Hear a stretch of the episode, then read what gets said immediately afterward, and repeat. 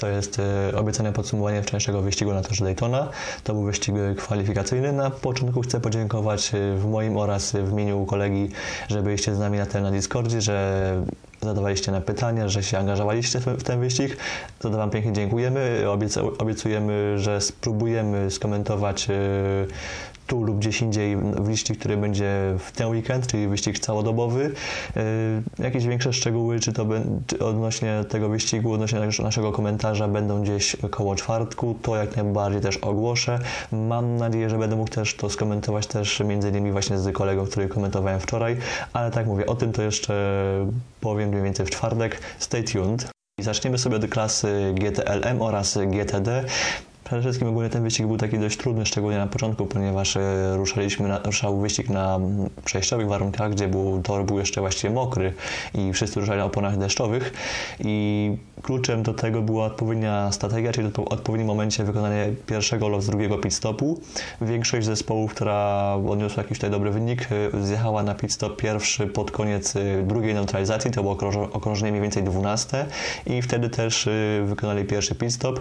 Następnie drugi finalny już był gdzieś tam wykonany już tak bardziej e, około dalszej po prostu części, to już był właściwie moment dowolny.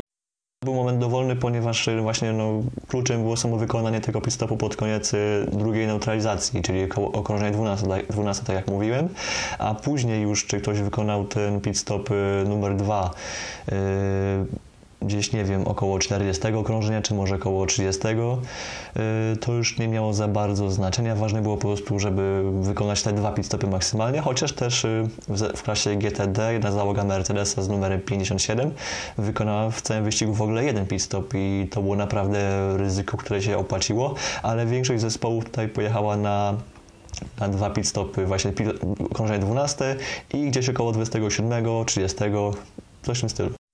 Jeśli chodzi o samą klasę GTD, to tutaj nie mieliśmy jakoś szczególnie dużo, dużo, walki, mimo że w stawce jest 19, y, a w sumie 20 aut, to mieliśmy ok, walkę o prowadzenie w pewnym momencie między jednym z graserów, ora, graserów Lamborghini oraz y, Lexusem fabrycznym, ale to była walka gdzieś y, około połowy dystansu i później, gdy już też do prowadzenia tam do, doczołgało się BMW M6 ekipy Turner Motorsport, które wygrało całą klasę w tym wyścigu, to jakoś szczególnie dużo walki walki nie było. Zdecydowanie więcej było je w LMP2 oraz w DPI, ale o tym jeszcze będziemy za chwilę mówić. No jeśli jeszcze tak właśnie klasy GTD, to tak jak powiedziałem, była ważna strategia i to pokazała właśnie załoga, jedna z załóg Lexusa, która tam się znalazła w pierwszej piątce, co było czymś nieoczekiwanym, patrząc po tym, że na treningach e, w piątek, w sobotę e, Lexusy ogólnie meldowały się gdzieś e, w okolicach 14-15 miejsca w klasie. To samo też Heart of Racing Aston Martin też znalazło się w pierwszej piątce i to też głównie zawdzięczają temu, że zjechali na pit stop pod koniec drugiej neutralizacji a potem gdzieś wykonali gdzieś y, pomiędzy tym, drugi, tym 12 okrążeniem, okrążeniem a 48, gdzieś tam potem w miarę dowolnie mogli wykonać y, ten drugi pit stop i to już im uratowało wynik. No dość y, niespodziewanie w tej klasie nie było jakoś tak dużo walki, ponieważ na ogół mamy naprawdę walkę na śmierć i życie w tej klasie, a tutaj było troszkę tak jednak spokojniej. Podobnie też było w GTLM, gdzie było dość ciekawe otwarcie, ponieważ mieliśmy taką otwartą walkę między korwettami a BMW, gdzie BMW raczej się broniły, a w korwety były w natarciu, ale też yy, tutaj też zadziałał ten case strategiczny, ponieważ korwety wykonały to, co zwycięzcy w GTD, czyli właśnie pit stop pod koniec drugiej neutralizacji. I potem już mogli dowolnie wykonać ten drugi pit stop, który tam już y, wykonali około 27-28 kółka.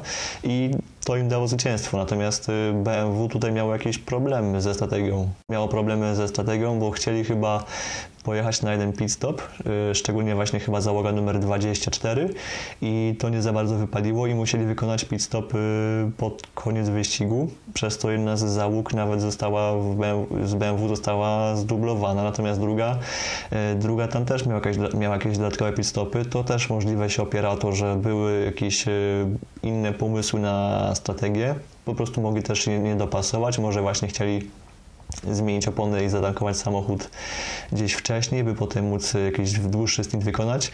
I możliwe to też im popsuł ten drugi samochód bezpieczeństwa. Tutaj dobrze strategicznie się pokazało właśnie Risi Competizione, y, czyli Ferrari oraz też to, oraz, to, oraz to Porsche, czyli te dwa samochody, które są takie powiedzmy to niefabryczne, są bez wsparcia fabrycznego w klasie GTLM i one dzięki temu, że wykonały podobną strategię właśnie co korwety, czyli właśnie zjechały po drugiej, przy drugiej neutralizacji, udało mi się jakoś właśnie pokonać BMW.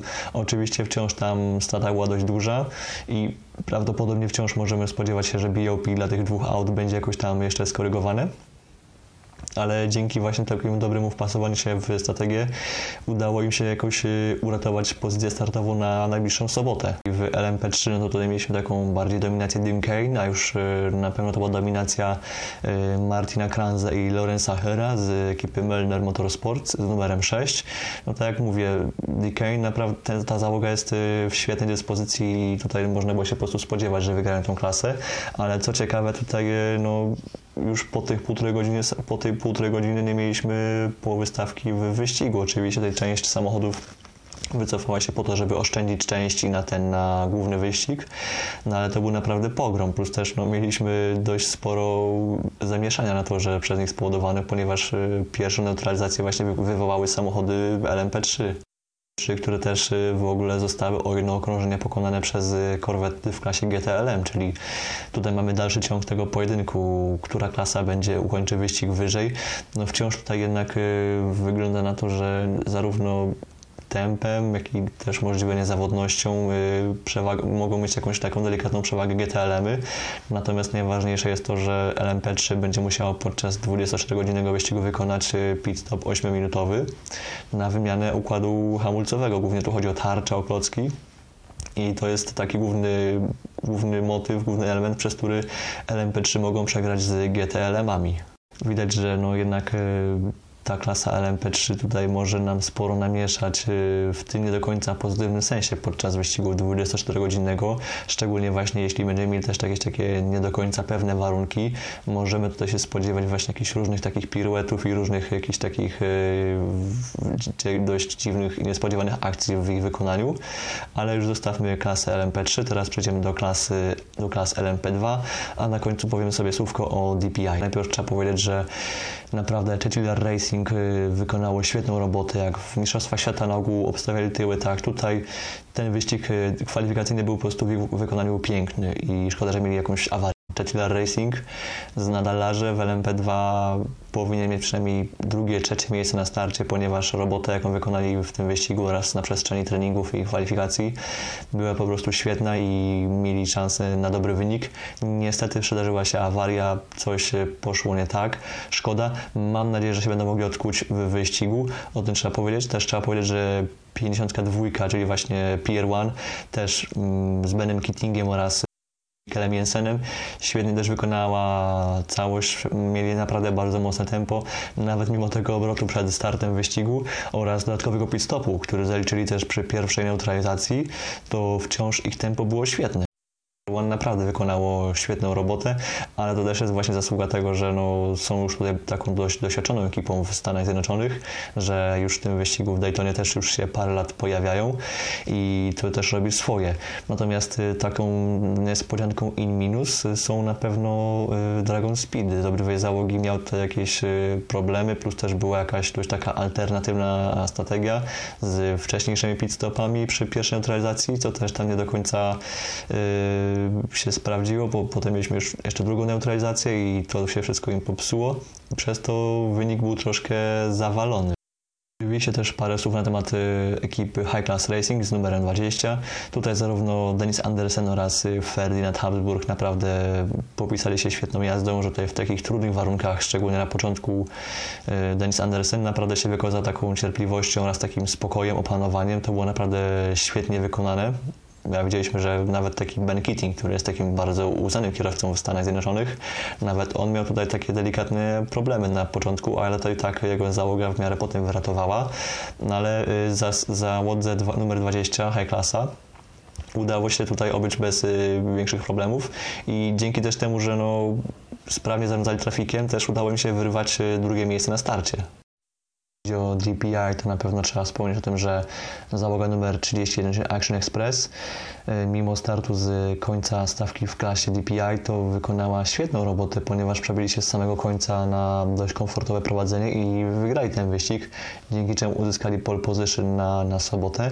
Oczywiście ta strategia była taka dość jednolita dla wszystkich, ponieważ wszyscy zjechali na okrążenie około właśnie 11, gdy mogli już y, zjechać do bitu przy, przy drugiej neutralizacji. I potem kluczem było to, aby dojechać gdzieś do tego mniej więcej 30, 31 kółka, zalać paliwo, zmienić opony i już jechać y, na jednym baku do samego finiszu i już tylko potem patrzeć, czy starczy paliwa. Fajne jest też to, że mieliśmy w ogóle w, ogóle w prototypach dość dużo walki i to w LMP2 i w DPI. Mieliśmy tak naprawdę cały czas jakąś walkę, czy to tutaj, nie wiem, y, między Cadillacami coś się rozgrywało, czy to właśnie Chetillard w LMP2 też walczył z gdzieś tam też liderami, więc tutaj prototypy, można powiedzieć, że nawet lepiej, nawet lepsza walka, nawet więcej walki było w tym krótkim wyścigu niż w GT.